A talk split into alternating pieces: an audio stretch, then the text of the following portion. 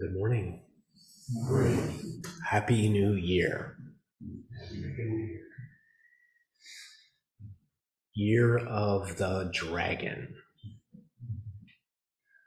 So I hope you all made your resolutions for the new year. Yeah? Hitting the gym? Diet? Yeah, all those good things. Huh. But what about your resolution to wake up? To stop spinning in your delusion? To take this practice seriously? To stop wasting your time? What about that? I think of Mumon, Master Wumen, or Mumon in Jap- Japanese. He said, Why give relief to the body when you should be giving relief to the mind? Know, we can make all the resolutions in the world, but of course they will fail us. Well, they'll fail us for a couple of reasons. One is because it's how we approach them that matters.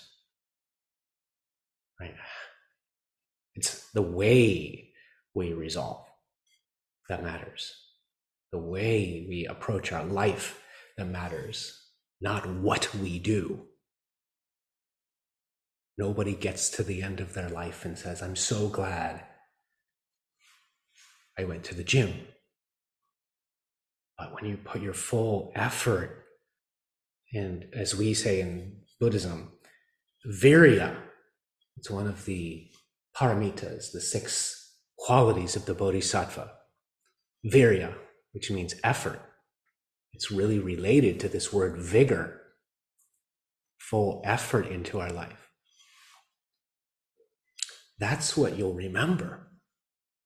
That's what matters. The what doesn't matter, it's how you're doing your life.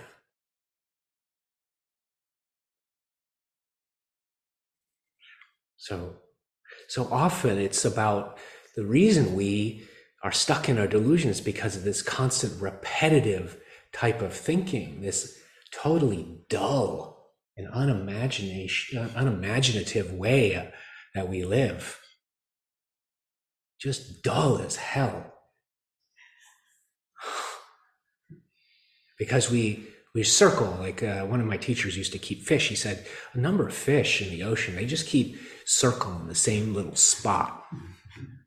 They don't know that they have this vast territory. So we keep circling in our delusion over and over again.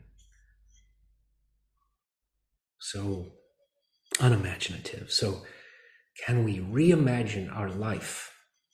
I gave a talk on this about seven years ago reimagining ourselves.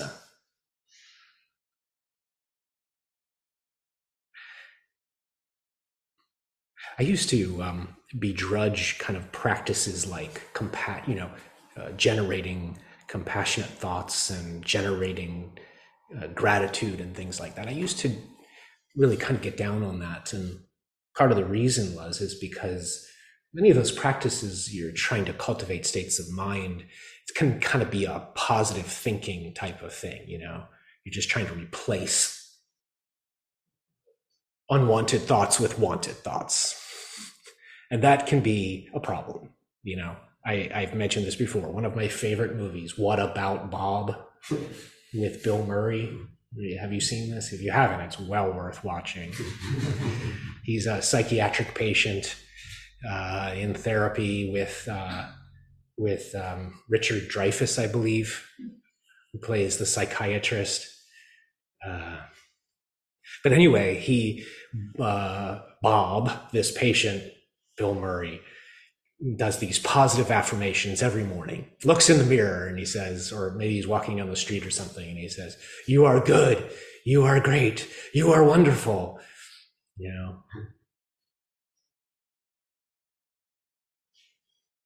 I feel, that's what he says. I feel good. I feel great. I feel wonderful. I feel good. I feel great. I feel wonderful. And he's trying to use it as a way to stave off all of the, his, his anxiety, right? And he, meanwhile, he's just about as tight as he's about to pop. He's so tight, you know? And so these, uh, you know, if we're not careful, those kind of practices can turn into that. But, you know, there is a positive there is a practical, there is a reason to do practices like that in that they can get help us get a healthy distance from those unimaginative ways of thinking that we spin in.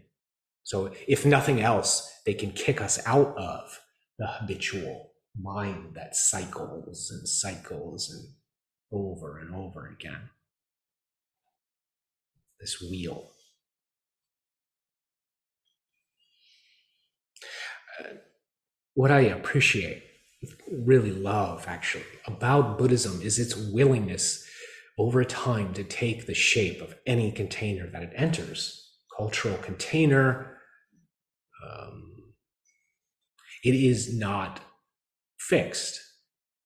One of the ways that we can think about that is through what is called the three turnings of the wheel of Buddhism.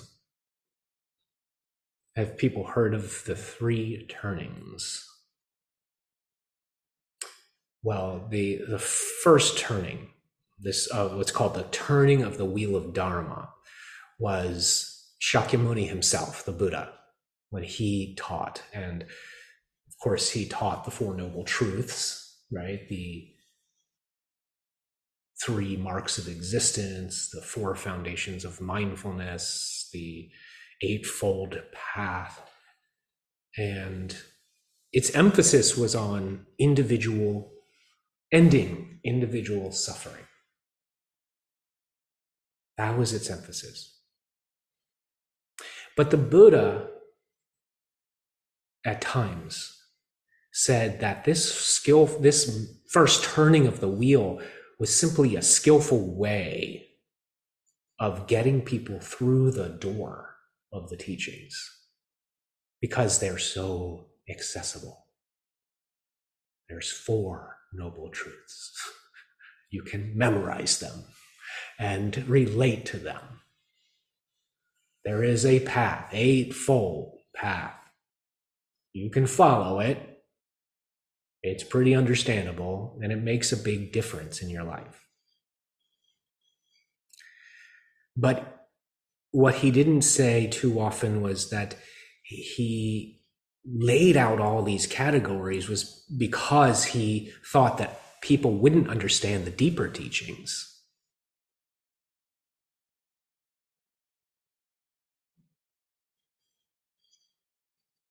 That they wouldn't be accepted. But, you know, after the Buddha p- passed away, died, teachers began to emphasize that the this personal liberation although important it wasn't the top of the mountain those categories you get attached to everybody wants to understand and so you can get attached to all those categories and the sense of progression in practice. First, you do this, and then you do that, and then, right? So the second turning of the wheel of Dharma was a reaction and an expansion of the teachings. It was an expansion, a broadening, a deepening, because it becomes, it shifts from a practice just about me, me, me, and me getting off the wheel of suffering and me understanding all these categories to a practice of we. Right? It's more about compassion. The archetype of the early Buddhist teachings was the arhat, the enlightened individual. But in the second turning, the Mahayana teachings, the ideal is what? Right. Bodhisattva, who does what? They put off, they put off their own full awakening to stay in that burning movie theater to get everybody out the door before them, before themselves. But that, uh, uh, in addition to that, it was also the time when the teachings were expanded, that the deeper teachings were emphasized, as we just chanted, the prajna paramita, the emptiness. You love that eightfold path, as it says in the prajna paramita, there is no path. What are you going to do with that? There's no eye, no, there's no ear, no tongue, no body, no mind, no color, no sound, no smell, no taste, no touch, nor what the mind can take hold of, nor even active sensing, no wisdom, no suffering, no end of suffering. It's like, how do you find your way? What does that do to your sense of balance? It's like, whoa. All said to be without substance. All sense of progression is taken away. And instead, it also reveals that everything from the beginning is resting in this state of nirvana, absolute peace. It is the progression, the mind of progression, the mind of categories, the mind of grasping at those things that is the problem. And if you don't see that, you're just going to keep spinning.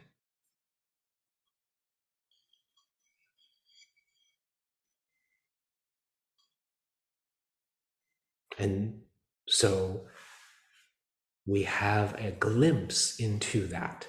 We have more bigger or smaller intimations of that world where categories fall away when we drop all of that.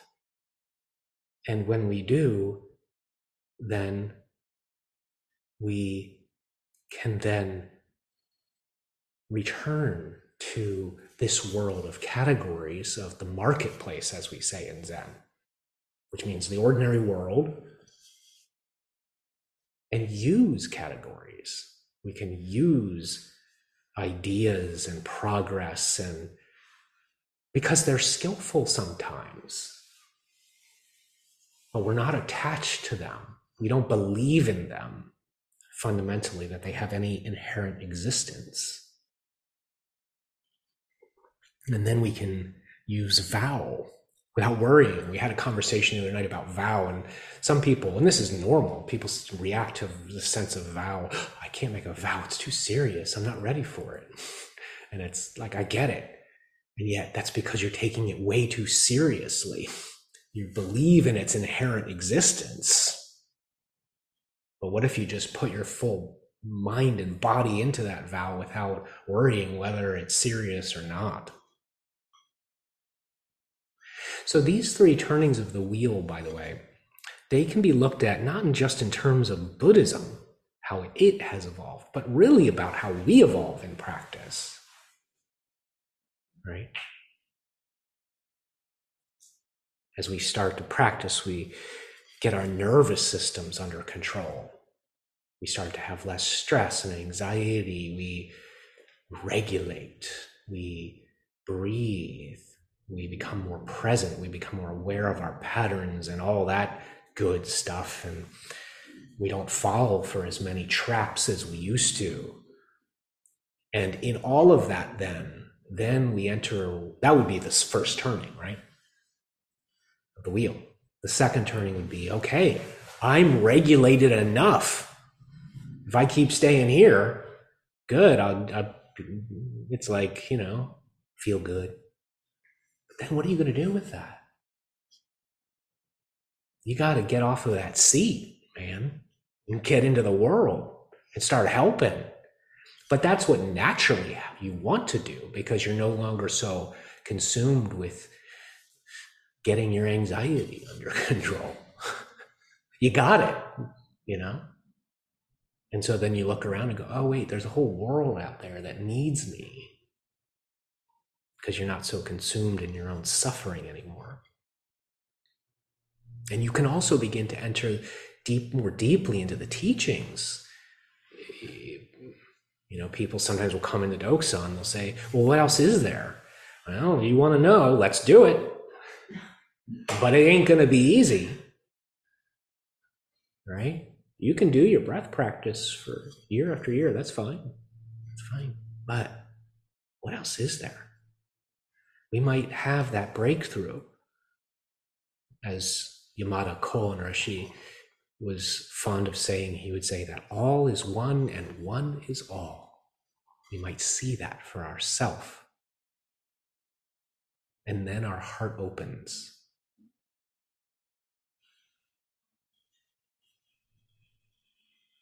And we see that there would be no other way other than to help because it is helping ourselves. One body. So these, these ways of working in practice, you know, can be these three turnings. Oh, and by the way, people are saying now there's a fourth turning. Right? It's conceptualized different ways, but the fourth turning of the wheel, which I appreciate, is now seeing that this earth is a being, not a resource. It is our own body. Which is very difficult to see back in 2,500 years ago. They didn't have that conceptualization yet.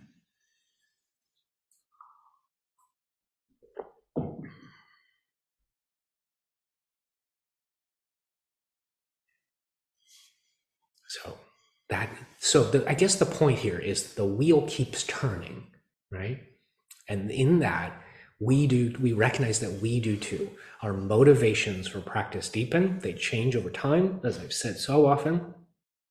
When we feel impatience in our practice, we're like we're not getting anywhere, like we're not understanding ourselves more. It is usually because we're stuck in not being able to imagine accepting our change, our belief that things are the same and will always be the same. Poor me, I'll always be the same. right? It reminds me of a passage from Yuan Wu, who was a Song dynasty uh, Chinese Zen master. He said, this beautiful phrase. And so I want to share it. When you have attained realization, you can make free use of all things on the way, like a dragon taking to the water, or like a tiger roaming its mountain. When you have not attained realization, you remain adrift in worldly things you're like a ram whose horns are caught in a hedge, or somebody who is watching the tree stump waiting for a hare, like a rabbit. Sometimes, he says, a single phrase is like a lion crouching on the ground, and sometimes it's like a diamond treasure sword. Sometimes it cuts off all the tongues of all people under heaven, and sometimes it follows the billows and chases the waves. Therefore, it has been said that when a great activity manifests itself, no fixed rules exist. And then he finishes Sometimes you use a blade of grass as a 16 foot golden body of the Buddha. And sometimes you use a 16 foot golden body as a blade of grass. Can you get a sense of what he's getting at? This freedom, where, as he says, no fixed rules exist.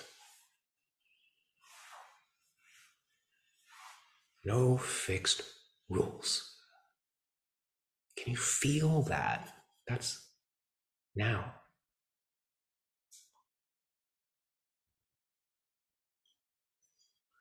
So I wanted to, for the reminding remind remainder of our time, explore this case, this koan that I sent out in the New Year's email. And it's a short case that really, to my mind, flows right out of Yuan Wu's words from that passage. And it goes like this Master Yunmen, who, by the way, was a Tang dynasty master, one of the great Zen, early Zen masters, Yunmen, held up his staff, showed it to the assembly, and said, This staff has changed into a dragon which completely swallows the universe. Where do the mountains, rivers, and great earth come from? End of case. You want me to read it again? Okay. Yunmen held up his staff. This staff has turned into a dragon and has swallowed the entire universe, where do all the mountains, rivers, and the great earth come from?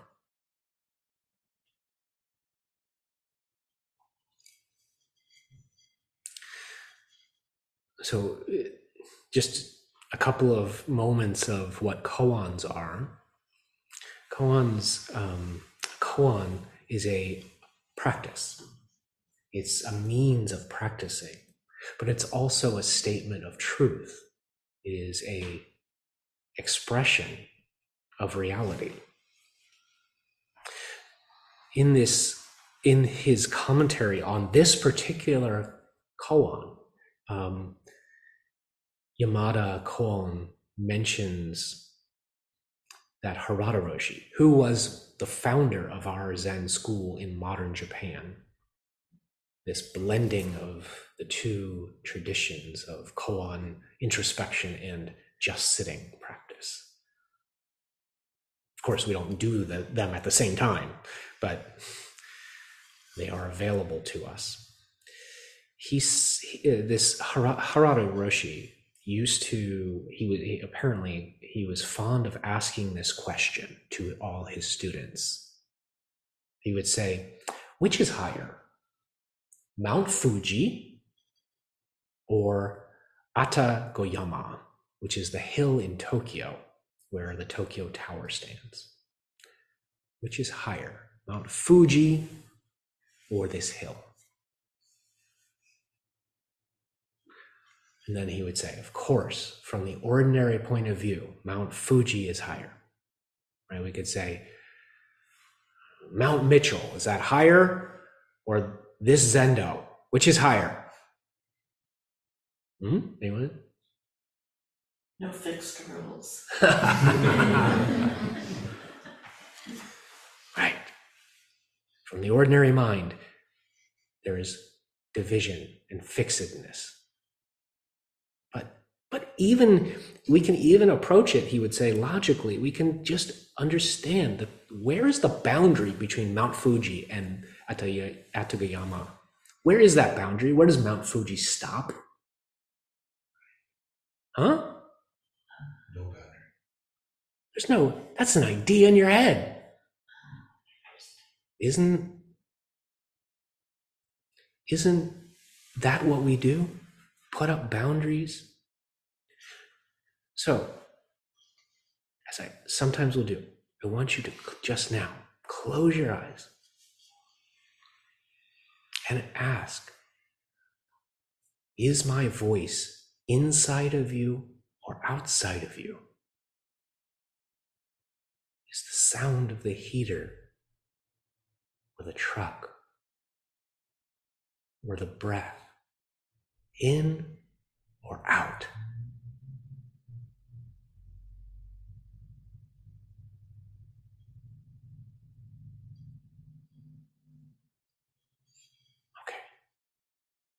So, from that point of view, what's higher?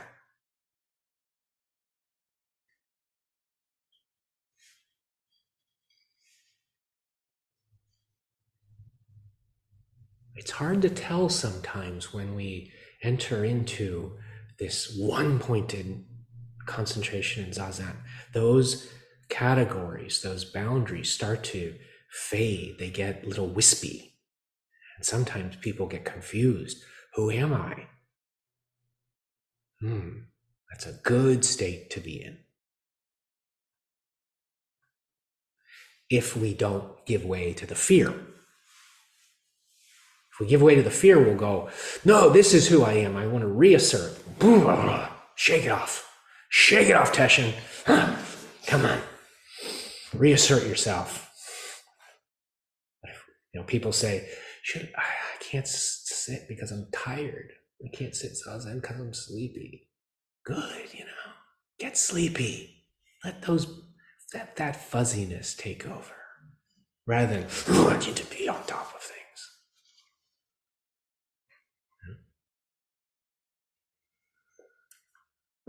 But even more is to realize that really all these borders, these boundaries that are shifting and changing, and that they're not even there to begin with. I think of that early photograph from the Apollo missions. Uh, I think it was probably in, I don't know if it was in the, it was one of the later Apollo missions, I think, that they snapped that very famous photo, which was named the Blue Marble. People saw for the first time the Earth without any lines on it. Right? There was no countries or labels. And it was so, I think it had an impact on us as a species, that photograph.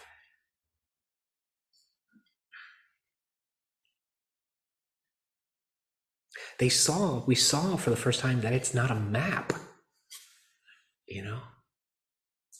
And so, in our sitting practice, each time we sit down, we have a chance to let those divisions go, to tune into this one reality.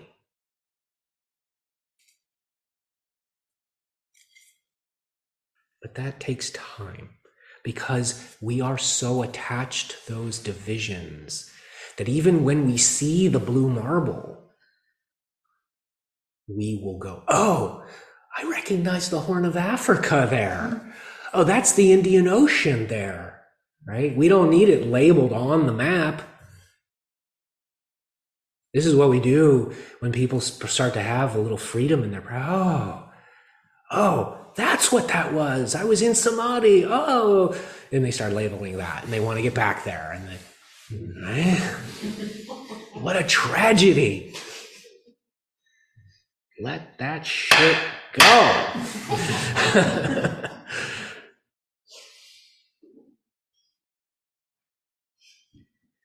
but that's what the mind does. It, it, later, I think it was in the 90s, the Voyager mission took a photo. It's, it was been it was also labeled. I think it was uh, called the pale blue dot and it was a picture of the Earth from 3.7 billion miles away. It was less than one pixel in frame.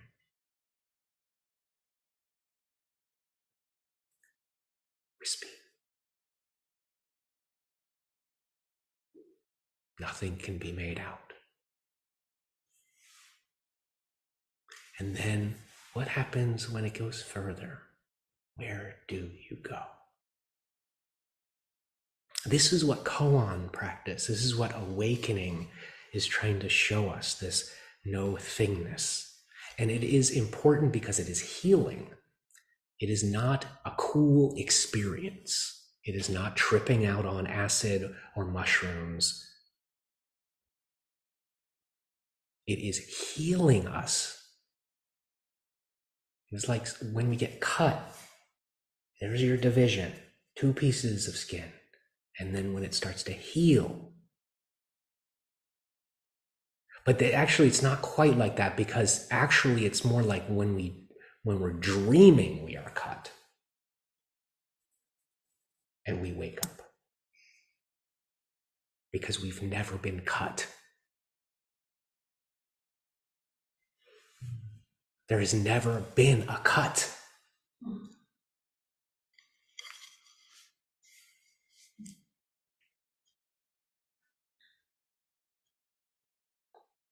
And with this, we come back to Yunmen.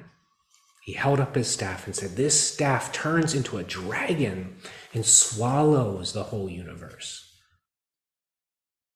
You know, the dragon is a traditional symbol, of course, that means many things in Chinese culture. One of the things that's often associated with is water and weather. What's the old phrase in every location that you ever live in about weather? If you don't like it, just wait a minute and it will change. I think every place I've lived, they say that. but they always think it's just about that place. Change is difficult because we like things the way they are. And a lot of fear can arise when change happens. One of my teachers used to always say, it's not that things change, it's that there is only change. That's another delusion to think that things change. One fluid reality.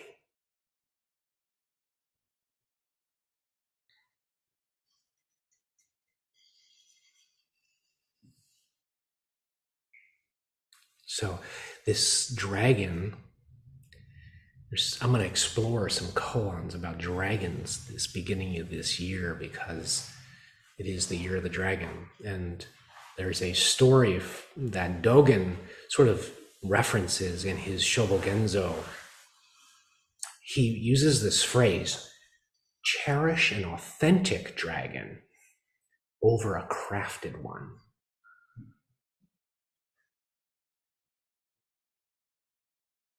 That phrase comes from a tale, and it's a short one. It's about a Chinese man who was enamored with dragons. And so he collected, he amassed figurines and scrolls and statues and paintings of dragons. And he considered himself an expert on dragon lore. He was what you would call a dragon enthusiast. and news of his passion reached an actual dragon. and so this dragon, she was said, "Wow, oh, I think I'll pay him, pay him a visit. He loves dragons." So she landed on his windowsill and stuck her head into the window. and he became so frightened that he pulled out his sword and she flew off.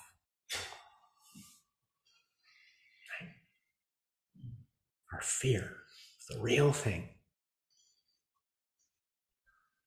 And so many people practice Buddhism, but they're in a state of fear. They collect dragons, they collect figurines and scrolls and paintings. You know, this is like when we read a lot about Zen, we read Buddhism, we think we're practicing, but we're really just playing with ideas rather than the thing itself.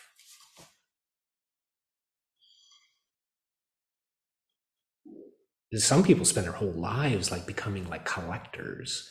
You know, they're like, they live in a museum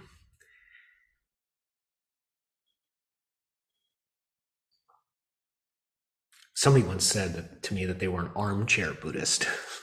you know, an armchair Buddhist. Sometimes you get emails, and I've said this before. You get emails, or springtime. It's usually well, is it springtime? Springtime or fall time? You get emails here. Uh, Hi, I'm a college student. Can I come and observe a service? No. Hell no because there's no observers in Zen. You have to sweat with all of us. Mm-hmm. So Yunmen held up his staff and said, It transforms into a dragon. I think of children, you know, my own child. How anything can become anything. Hmm? A rope becomes a snake. A cardboard box is a submarine. Sometimes the box that the gift came in is more interesting than the gift itself. Because why? Why? Is this important? Why? It's free. It's free. It's free. It's it's not it's not here's your Barbie house because that's already a Barbie house then. But a box can be a Barbie house. It can also be a car. It can be anything you want it to be. You're not telling that kid how to play. Hmm? Staff becomes a dragon. Free. It's so sad when kids lose that. And yet, that's what they have to do. So maybe they grow up and start practicing Zen. Yunmen is using his creative samadhi, reminding us that we are dragons. And we realize that when we get swallowed up by this practice, when the mind of ideas gets swallowed, then we are free.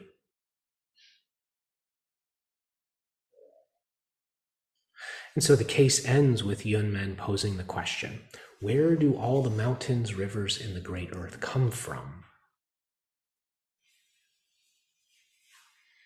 It reminds me of another case, and I'll just read part of it. A monk asked Kempo. The sutra says that the Bhagavats in the ten directions know one straight road to nirvana. I wonder where is that road? Kempo lifted his staff, drew a line in the air, and said, Here. Where do the mountains, rivers, and great earth come from? You know, earlier I mentioned Harada Roshi's question about the Mount Fuji versus the hill. To remember that they are not separate. And because of that, they're absolutely equal in height. And yet they're also different in height. They're born of one body. Where do the mountain rivers come from? Here. Here. Where are they born? Hmm.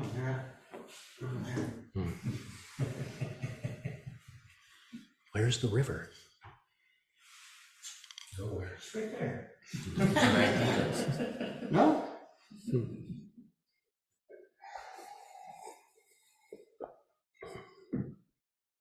So, just to end, um, each of these cases, by the way, are appended with an introductory verse, usually in a or intro- introduction and then a, a appreciatory verse.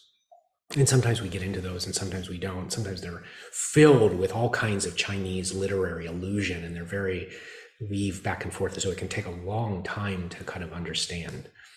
But I just want to share this verse with you. The verses were created by um, another master that compiled the Blue Cliff record. Um, he says this The staff has swallowed up the universe. So just a pause. Notice there's no more dragon. Even the dragon's gone. The staff swallows up the universe. Don't say peach blossoms float on the waters. The fish that gets its tail singed may fail to grasp the mist and the clouds. This is, by the way, um, a reference to this lure that when the peach blossoms fall onto the water in the Yellow River, there's a waterfall, and that's the time where the carp are spawning and jump up the waterfall. And there's a legend that when they jump up the waterfall, they make such an effort that if they make it, they turn into a dragon and enter heaven. But he says the fish gets their tail singed. Eh, it's said that lightning hits the tail as they become a dragon. And then he says, The one that lie with the gills exposed need not lose heart. In other words, not everybody makes it up that end. Not every fish makes it up that waterfall. But you shouldn't lose heart. Don't lose heart. There are some of you who are working hard. This is what I really want to say today. There are some of you that are armchair Buddhists, and that's okay. But there are some of you who are working hard because I know we meet together in Dokusan to realize your nature. Don't lose heart. Just because it hasn't happened yet. He says, My verse is done, but do you really hear me? You must be smooth and flowing and stop scrupling over details. 72 blows are not enough. I want to give you 150. and then he descended from his platform, waving his staff, and the whole crowd ran away.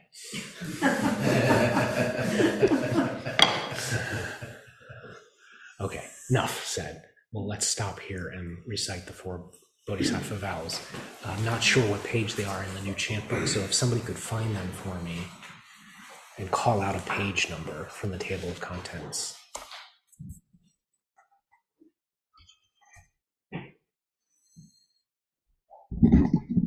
Anybody? Four.